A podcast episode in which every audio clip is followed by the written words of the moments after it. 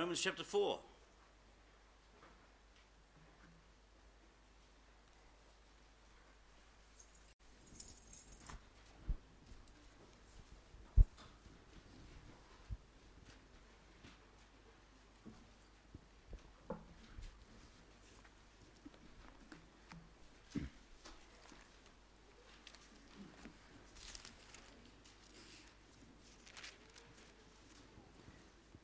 Chapter 4, and we're going to read the first 12 verses of Romans chapter 4.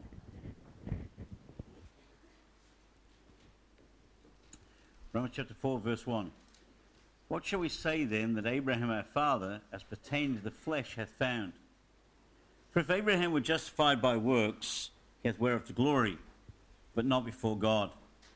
For what saith the Scripture? Abraham believed God, and it was counted unto him for righteousness.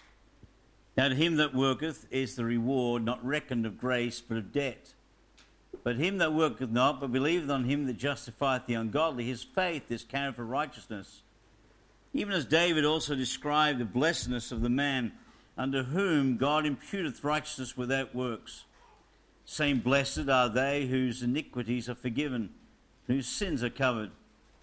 Blessed is the man to whom the Lord will not impute sin. Cometh this blessedness then upon the circumcision only, or upon the uncircumcision also? For we say that faith was reckoned to Abraham for righteousness. How was it then reckoned? When he was in circumcision or in uncircumcision? Not in circumcision, but in uncircumcision. And he received the sign of circumcision, a seal of the righteousness of the faith which he had yet been uncircumcised that he might be the father of all them that believe, though they be not circumcised, that righteousness might be imputed unto them also, and the father of circumcision to them who are not of the circumcision only, but who also walk in the steps that are faith of, the fa- of thy father Abraham, which he had been yet uncircumcised. Let's pray. Father, we thank you this night for uh, yet again the privilege of being able to join together in this place. We thank you, Father, for how great thou art. We thank you for the salvation that is ours in Christ Jesus. And Lord, now as we come again to the book of Romans and we consider the wonder of our salvation, the glory of the uh, justification that is ours through Christ Jesus, we pray that, Father, you bless our time together, give us wisdom to understand your word. Give me wisdom, Father God, to present your word. And may you receive all the praise and all the glory as we consider facts that I'm sure we know well, but may they be a blessing and a refreshing to our hearts as we consider your word together. For this we ask in Jesus' name. Amen. Now, the Jews of Paul's day, and indeed the Jews of today, just like those Jews of Paul's day, found it hard to believe the simplicity of the gospel. The fact that all men can be saved simply by believing on the Lord Jesus Christ. And Apostle Paul understood this and realized the best way to explain how you and I were saved, how, to, how we obtain the righteousness required for our justification, was to use an example of someone who they cherished a great deal, and reveal that they were saved by faith and faith alone. So Paul took the father of the Israel, Israeli nation, Abraham, for he was saved by faith and faith alone. And if he could prove that to them, if he could prove to them that he was saved by faith and faith alone, then they would have no argument. For if it was good for Abraham, then it should be good enough for them. And to illustrate this point, in verse 1 of this chapter, the apostle asks, What has Abraham found? Or what did Abraham get by human activity? What did Abraham get by works of the flesh?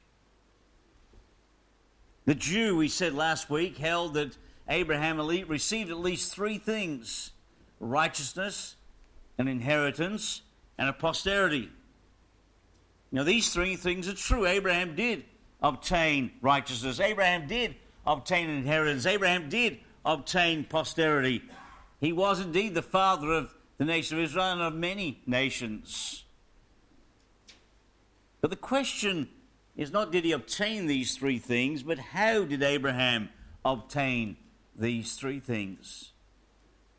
We said last week that Paul's discussion to answer the question forms the outline of chapter 4. Last week we saw the introduction in verses 1 and 2. Secondly, he deals with Abraham's righteousness in verses 3 through 12, which is what we're going to deal with tonight. Thirdly, he deals with Abraham's inheritance in chapter 4, verses 13 and 16. He deals with Abraham's posterity in Romans 4, 17 and 21. And he closes with an application for you and I in Romans 4, 23 to 25. But tonight, what we want to do is we want to consider the second point of this outline. We want to consider how did Abraham obtain righteousness? From verses 3 to 12. And here we know that Abraham obtained righteousness apart from the deed, firstly, apart from the deeds of the flesh in verses 3 through 8. In verse 3 we read, For what saith the Scripture? So Paul is going to take us back to the Old Testament and explain from the Old Testament how Abraham was saved. And it says Abraham believed God and it was counted to him for righteousness. It's interesting to note here that the the, the, the writer of Romans doesn't say Abraham was made righteous in all things. But the God accounted Abraham as righteous. Abraham believed God, it was counted to him for righteousness. Now, in Romans chapter 4, there are three key words that uh, are used, uh, translated three different ways, but essentially they mean the same thing because they all come from the same Greek word or from the same Greek root word of the Greek, uh, just in different kinds of speech. But it's the same Greek word essentially. It means exactly the same thing. And in Romans chapter 4 and verse 3, we read the word counted unto him for righteousness. In verse 5, we read this But to him that worketh not, but believeth on him that justifieth the ungodly, his faith is counted for righteousness. That's the first word, counted. Look down in verse 9. Cometh this blessedness then upon the circumcision only, or upon the uncircumcision? For we say that faith was reckoned to Abraham for righteousness. The word reckon there is the same Greek word as the Greek word used for counted. And then in verse 22 we read, And therefore it was imputed to him for righteousness, same Greek word, translated a different way. And the reason why it's translated differently is effectively because it's different parts of speech, but the word's the same. It means the same. Uh, in fact, that word is uh, no different. One is just talking about the thing that happened to Abraham in the past. The other is talking to what's happening to you and I in the present. Okay? And I'm not going to go on to Greek for you tonight because you don't really want a Greek lesson. But just uh, understand that these three words have essentially the same meaning. And they're from the same Greek word. And they simply mean to put to the credit of or to put to one's account. So when it says in verse 3, Abraham believed God and it was counted for righteousness, it says God put to Abraham's account righteousness. Because he believed God, God credited Abraham's account with righteousness. In other words, Abraham obtained his righteousness because God put it to his account by faith, not by the deeds of the flesh. Nothing that Abraham did no matter how great Abraham was, and he was a great man, nothing that Abraham did brought about his righteousness. It was his simple faith in God that brought about his righteousness. God credited to Abraham's account righteousness because Abraham believed God. And what happens for you and I is the same. God credits us Eh, with righteousness. He credits us as a righteous standing before Him as a result of our faith in Christ. Nothing that you and I do benefits us for righteousness' sake, as far as salvation goes. You and I were saved by faith. And by that faith in Jesus Christ, his finished work upon Calvary, as we believed in him, God credited to our account his righteousness. To illustrate this, you know, suppose someone deposits a sum of money to your bank account. It's purely a gift. It's not a salary. It's not a remuneration in any way. It's not for payment for anything of any kind. And at first, as you pick up your bank statement, you look at this money that's being put into your account, you may have difficulty comprehending the fact of how come you've got this extra money that you didn't put in, your boss didn't put in. How does this money appear in your account? but as you investigate, you find out that uh, it was somebody you knew, and you become convinced that the money was genuine. It wasn't some bank glitch, you know. You went to the ATM and you put your card in, and lo and behold, uh, your card said you had one million and fifty dollars. Okay, the fifty dollars you had yesterday, the million you have today. You know, somebody had added a million. Well, you actually figure out that that million dollars that's in your account was actually legitimate. Somebody loved you that much. That wouldn't be any of us. I don't think we know anybody who has a million dollars to even give to us, let alone uh, lend it to us. But anyway, you look in the account and it's legitimate. It's, it's, uh, it's something that's genuine. And the person who deposited is reliable. You know, the check's not going to bounce. And he's actually done this for you. Well, that's what God did for us. That's salvation. When you and I believed in the Lord Jesus Christ, just like Abraham, God deposited God imputed, God reckoned to our account righteousness. He placed to our account His righteousness. Our justification is God imputing to us Christ's righteousness. God does not make us righteous, He simply imputes to our account righteousness. And by counting us perfectly righteous, as He did with Abraham, in verse 3, for what saith the scripture? Abraham believed God and it was counted him for righteousness. So as God counts us righteous, because he's added to our account the righteousness of Christ, after we are counted righteous, then God begins to make us truly righteous. Justification is as being saved by him imputing to our account the righteousness of Christ. Then you and I are, God works in us to make us righteous.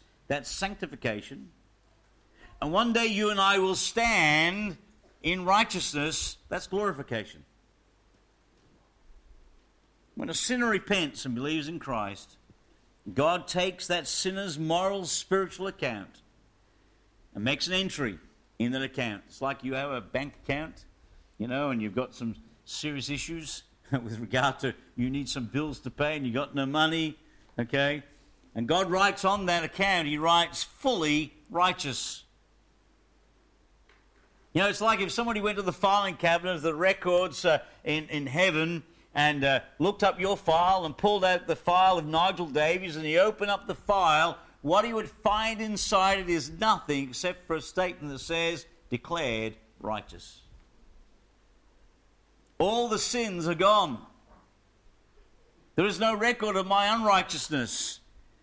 My account is clear because God imputed to me by faith the righteousness of Jesus Christ. And that, beloved, is a glorious truth. That you and I stand in the righteousness of Jesus Christ by faith and faith alone. Now, Romans 4 4 goes on to explain this a little bit further for us. He says this Now, to him that worketh is the reward not reckoned of grace, but of debt. See, all the works that you and I could do for salvation are not securing our salvation, they're simply adding to the debt. Phrase not reckoned of grace, but of debt simply means this that works is a system based upon debt and obligation. Somebody must pay us for the work we do. Okay, so if you and I are working towards heaven, then somebody has to pay us for that work. And so a system of works seeks to put God in debt to us. To have God owe us his favor because of our good behavior. That's what work salvation is. You and I are working our way to heaven, and we are making God the debtor and we're expecting God to pay us for our works.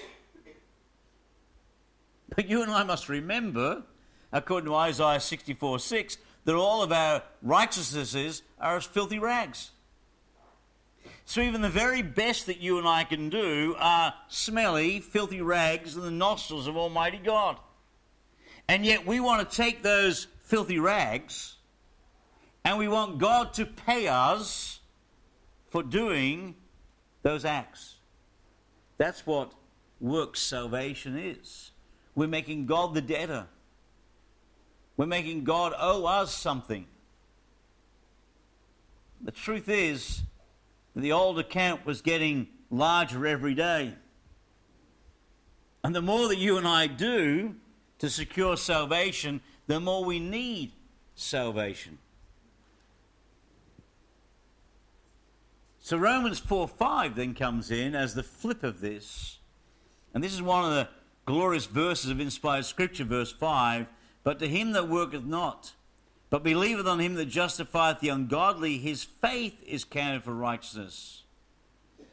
This states the whole principle of Romans chapter 4 in one sentence. The reality is, God wants to justify the ungodly. But to him that worketh not, but believeth on him that justifieth the ungodly, God wants to justify the ungodly. But righteousness can never be put to the account of the person who approaches God on the principle of works, but to him that worketh not. But believeth on him that justifieth the ungodly, his faith is counted for righteousness. Righteousness can never be ours by works.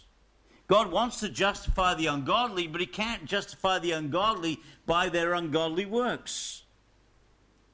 It has to be by faith.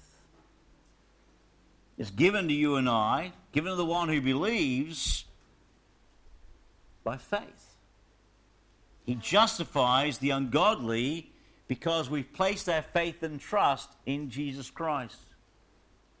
Now, the word ungodly here in verse uh, 5 is in this verse is startling in some ways. Because you know, to declare a good person, a moral person, righteous, might seem understandable. But God says He justifies the ungodly.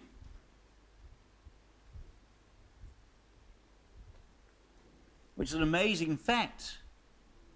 You know, God commends His love towards us in that while we were yet sinners, Christ died for us. He justifies the ungodly. Only through the glorious gospel of Jesus Christ is such a thing possible? Apart from Christ dying on the cross of Calvary, apart from the perfect Son of God becoming sin for you and I, bearing our iniquities in his body upon the cross of Calvary, excuse me. apart from him doing that, you and I could not be justified. And therefore, it's faith in his finished work of Calvary that saves us. That's why we have nothing to glory in, save the cross of Christ. You know, it isn't as if God is happy with ungo- our ungodly condition. We're not justified because of our ungodliness, but we're justified in spite of our ungodliness. But to him that worketh not, but believeth on him that justifieth the ungodly, his faith is counted for righteousness. This is not God saving us because we're ungodly. This is God saving us despite the fact we're ungodly. Okay, God doesn't say, oh, look upon our ungodliness as being some credit to our name. It's the fact that God loves us that He died for us. As we move on in this chapter, in verses 6 through 8, the apostle takes us to David and he uses David to illustrate this fact to us. He says this in verse 6. He says, Even as David also describeth the blessings of the man, unto whom God imputeth righteousness without works. Saying, Blessed are they whose iniquities are forgiven and whose sins are covered. Blessed is the man to whom the Lord will not impute sin. That's Psalm 32, verses 1 and 2. David reinforces the truth that we're justified by faith, not by works. David tells us that there is a great blessing and great happiness for those to whom God imputes righteousness without works. Which is what he says in verse 6. Blessedness, uh, he describes the blessed of the man under whom God imputeth righteousness without works. It really is a joyful thing to know that God justifies you and I without works. Could you imagine what, what, what stress it must put upon those who actually believe they're working their way to heaven? How hard that must be every day of their life to have to make sure they maintain good works to get to glory. I mean, I don't know about you. we have the indwelling Holy Spirit. I find it hard enough with His help to live godly every day of my life. I mean, I, I struggle with unrighteousness. I, I, struggle with this old flesh. I, I battle it every day of my life, and I have the indwelling Holy Spirit. How in the world do you maintain good works for glory without the Holy Spirit?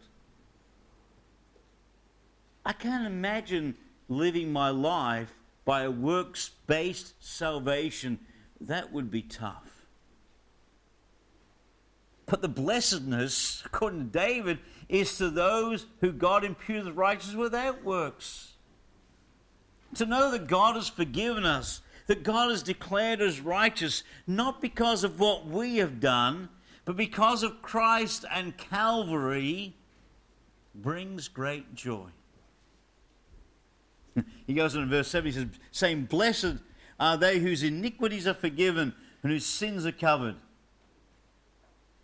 It ought to put a smile on our face every time we think of our salvation. It ought to put a spring in our step and a joy in our heart to know that you and I are saved by grace, that we're blessed because our iniquities are forgiven and our sins are covered by faith. And the joy is increased in knowing not only do we stand in imputed righteousness, but according to verse 8, we have a joy of knowing that once saved, God does not impute sin to us. Look at verse 8. Because if you weren't smiling already, you ought to be after verse 8. Because it says, Blessed is the man to whom the Lord will not impute sin. Ha! That's the flip side of this. You and I were sinners, wretched sinners, lost and dying on our way to hell. And you and I were indeed dead in trespasses and sins. But then the Lord revealed to us our condition and revealed to us the Savior. And by faith we placed our faith and trust in Him. And God wiped the slate clean. And He wrote across our account, justified. And then He says, and I'll never again impute sin to your account. You know, you can look five years after your salvation, go to that filing cabinet, pull out your file, and open it up, and guess what it says? Justified. 20 years later, you can pull out your file and know what it says, justified. And yet, you and I know that uh, for that last 20 years, there are days, there are weeks whereby you have not lived a righteous life and you've sinned against God. But God said, I will not impute to you again your sin. That is a glorious truth. Now, Paul's going to explain that's not a license to sin. Okay, when we get to the second half of the book of Romans, he's going to explain to us that's not a license to sin. But it's a reality of doctrinal fact that you and I were declared righteous salvation, and from that moment on, our sin is not imputed to our account. And when you and I stand before the bema seat of Christ, we're not going to be judged for our sin, we're going to be judged for our works. And I don't know about you, beloved, I thank God for that. That He wiped my, wiped my slate clean at salvation. He buried my sins in the deepest sea. He cast them as far as the east and west. And God says, I remember them no more. And He does not impute them to my account again. No wonder David said we ought to be smiling. Blessedness. They ought to be rejoicing because our sins are forgiven. We no longer be judged for our sin, for that was taken care of at Calvary. And not imputing iniquity is the other side of imputing righteousness. We, like Abraham and like David, have a spiritual standing before God apart from works because of the finished work of Christ on Calvary, and for that we're truly blessed. And in that we can rejoice. Secondly, Abraham obtained righteousness not only not by the works of the flesh, but Abraham obtained righteousness apart from ordinances. Apart from ordinances. Verse 9. Coming this blessedness then upon the circumcision only, or upon the uncircumcision also? We say that faith was reckoned to Abraham for righteousness. Now, right here in verse 9, we have introduced to us a new aspect of the argument. Remember, he's arguing with the Jews. He's trying to demonstrate to the Jews that Abraham was justified by faith and faith alone. And if he can convince them of that, then truly they ought to believe in Christ and Christ alone for their salvation, because if it was good enough for Abraham, it ought to be good enough for them. And here he addresses another attitude of the Jew. You see, the Jew would say this there was a righteousness that Abraham had. And we know that Abraham was circumcised. Therefore, the circumcision helps towards righteousness. I'm not sure how that logic works, but that's what they think. Okay? Circumcision helped Abraham's righteousness. They did not deny, deny he was declared righteous. They just said the circumcision aids in that righteousness. That's why, I remember, when uh, you get to the New Testament and you have this debate between the Judaizers about the Gentiles do the Gentiles need to be circumcised? This is why. They're hung up on this sign in the flesh. That it's part of Abraham's righteousness. He was declared righteous, and circumcision aided in that righteousness. They gloried in the rite of circumcision. Now we know that Abraham was righteous. And we've seen that he obtained that righteousness by faith. And that's what he says at the end of verse 9. For we say that faith was reckoned to Abraham for righteousness. In other words, we, we've made the case. Abraham was justified by faith. Abraham believed God and it was counted him for righteousness. That's what we've said. So, did that righteousness then just come upon the circumcision? Or the uncircumcision? Well, what's the, what's the go here? If Abraham was justified by faith, what part does circumcision play in that justification?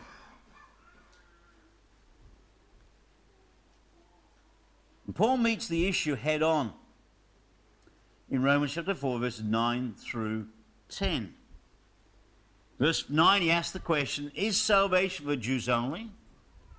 Is it for the circumcision? Or is it also for the uncircumcision? Then in verse 10, he says, Okay, let me ask you a further question. To answer my first question, let me ask you another question. Verse 10 How was it re- then reckoned? Okay, when was Abraham reckoned to be saved? When was Abraham's account credited with righteousness? How was it then reckoned? When he was in circumcision or in uncircumcision? Okay, that's a legitimate question. So let's, let's work this back. When was Abraham circumcised? When was Abraham declared righteous?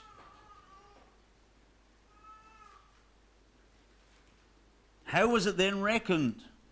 Do you need circumcision to be saved? So, to answer that question, he asked the question when was Abraham justified? When was he declared righteous? Now, he answers the question in verse 10. He says, Not in circumcision, but in uncircumcision. See, we know this.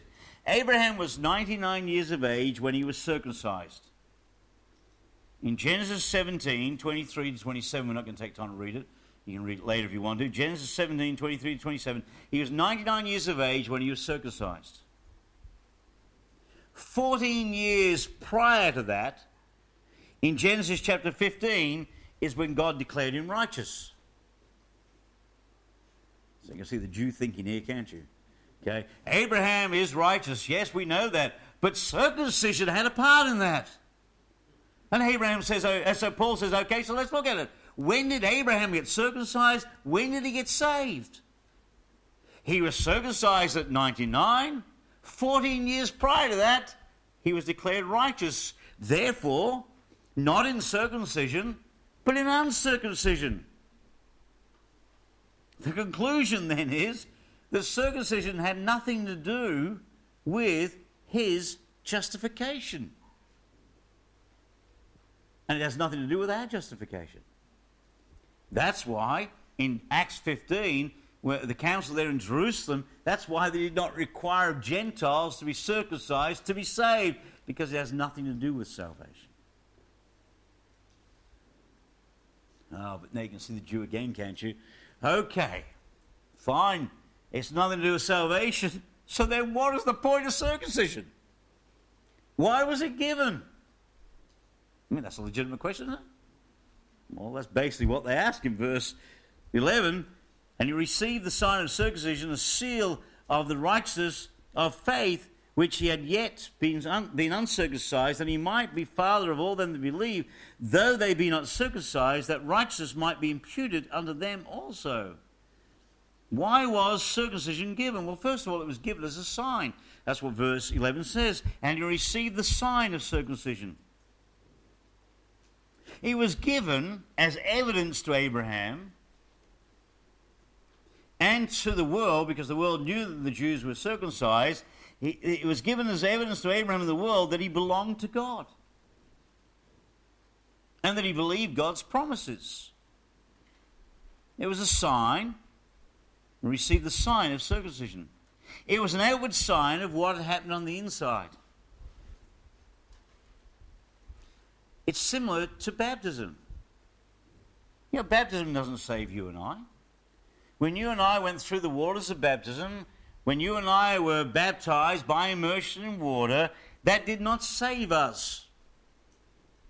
It was simply an outward sign of what had already taken place in our hearts.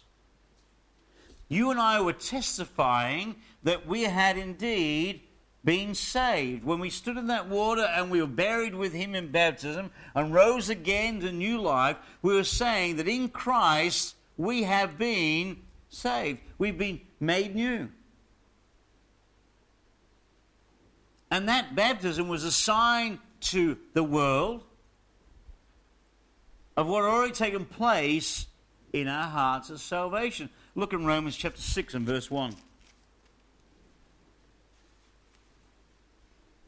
What shall we say then? Shall we continue in sin that grace may abound? God forbid. How shall we that are dead to sin live any longer therein? Know ye not that so many of us as were baptized into Jesus Christ were baptized into his death? Therefore, we are buried with him in baptism into death, that like as Christ was raised from the dead by the glory of the Father, even so we also should walk in the newness of life. Baptism is simply a picture of what took place at salvation. And just as baptism cannot save us, circumcision cannot save anyone. And we must remember that the observance of any ordinance cannot save. Doesn't matter if it's the Lord's table, uh, whatever it might be, nothing we do can save. And just as baptism doesn't save us, circumcision didn't save the Jew.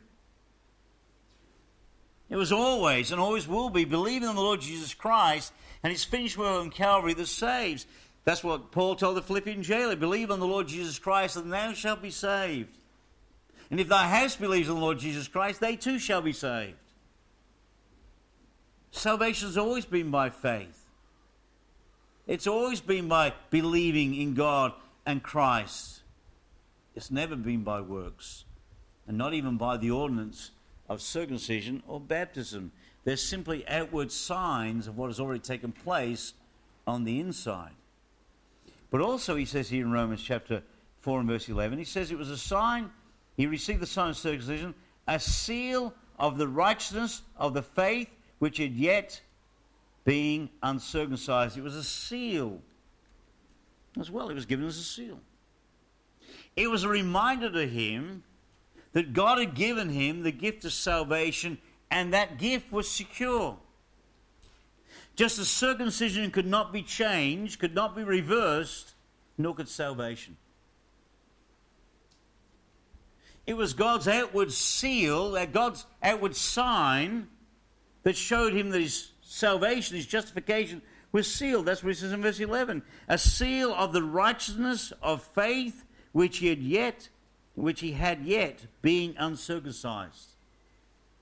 He had been justified by faith. It had been counted him for righteousness 14 years before the sign of circumcision. And now that sign was a seal.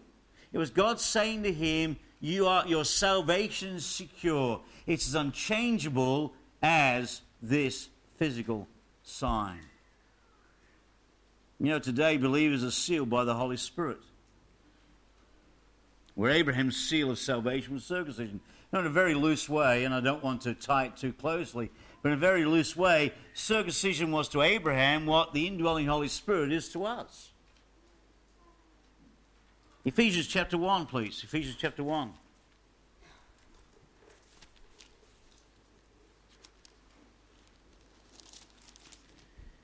Ephesians chapter 1 and verse 13. Says, In whom also you trusted after that you heard that the word of truth, the gospel of your salvation, in whom also after that ye believed, ye were sealed with the Holy Spirit of promise, which is the earnest of our inheritance till the redemption of the purchased possession under the praise of his glory. After we were saved, after we trusted the gospel and we indeed were saved. After that, after that you believed, you are sealed with the Holy Spirit promise. You and I receive the indwelling Holy Spirit as proof that our salvation is secure. The sealing of the believer is a finished transaction. And just as assuredly as circumcision could not be reversed, the indwelling Holy Spirit cannot be reversed. And the indwelling Holy Spirit is the constant evidence within you and I that our salvation is secure. Just as a signature on a letter or a document attests to its authenticity, the presence of the Holy Spirit proves the believer's salvation is genuine. Look in Romans 8 and verse 9. Romans 8 and verse 9. which are not in the flesh, but in the Spirit. If so be that the Spirit of God dwell in you. If any man have not the Spirit of Christ, he is none of his. Then drop down to verse 16. The Spirit itself bears witness with our spirit that we are the children of God. Know, circumcision did not achieve salvation for Abraham. It merely attested to the authenticity and the genuineness of Abraham's relationship to God just as the indwelling Holy Spirit does for us. He closes this section out in Romans chapter 11, verse B and verse 12. He says this that he might be the father of all them that believe, though they be not circumcised, that righteousness might be imputed unto them also, and the father of circumcision to them who are not of the circumcision only, but who also walk in the steps that are of faith of our father Abraham which he had being yet uncircumcised. Basically, what he says in these two verses is that Abraham is the father of all that believe. Verse 11, he says, He's the father of them that believe that are not circumcised. That's you and I. Okay? Those of us who are not Jews, who have been saved by faith, He's the father. Abraham was saved prior to his circumcision so that Abraham could be the testimony of justification by faith and faith alone. And those of us who are not circumcised, those of us who are not Jews by birth, are indeed saved that way. And Abraham is our father that way, spiritually. And then in verse 12 he says, And even he's the father of those that are circumcised but not circumcised only. Notice what he says in verse 12? He says, The father of circumcision, that's the Jews, to them that are not of the circumcision only, here's the catch, but who also walk in the steps of, a, of faith, of that faith of our father Abraham, which he had yet been yet uncircumcised. So the Jew can be saved, the circumcised can be saved, but not by circumcision but by the faith that Abraham had before he was circumcised. So, what Paul is saying is salvation is for everybody, Jew and Gentile alike. You can be saved by faith. It goes a roundabout and a roundabout way, but you've got to understand he's talking to a Jewish audience right now, trying to convince them that Abraham was simply an example of how to be saved apart from the flesh and apart from the ordinances of men. He was saved by faith. And as he believed God and was saved by faith, so to all that believe by faith in the Lord Jesus Christ are related to Abraham, who was the father of all who believe, because we have followed his example and we've been justified by faith. It's been counted to us for righteousness. It's been imputed to our account. It's been reckoned to our account that we are declared righteous because of our faith in Jesus Christ. Salvation was not for those who were circumcised, but for all who believe. Just like salvation came to Abraham by faith. You know, Abraham had righteousness, there's no doubt about that. But he obtained his righteousness by faith, apart from works and apart from human ordinances. Likewise, we too are declared righteous apart from works and human ordinances. You and I ought to praise God tonight that salvation is all of God.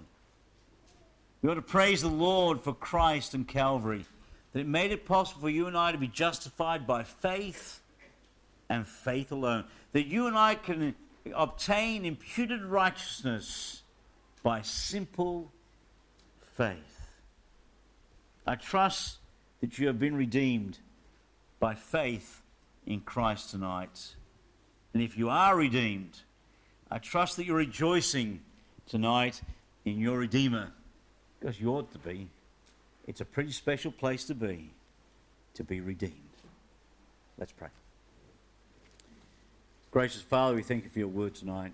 We thank you, Father, for the book of Romans and for this wonderful demonstration that salvation is not of works of the flesh, it's not obtained through human ordinances, it's obtained by faith in Christ and Christ alone.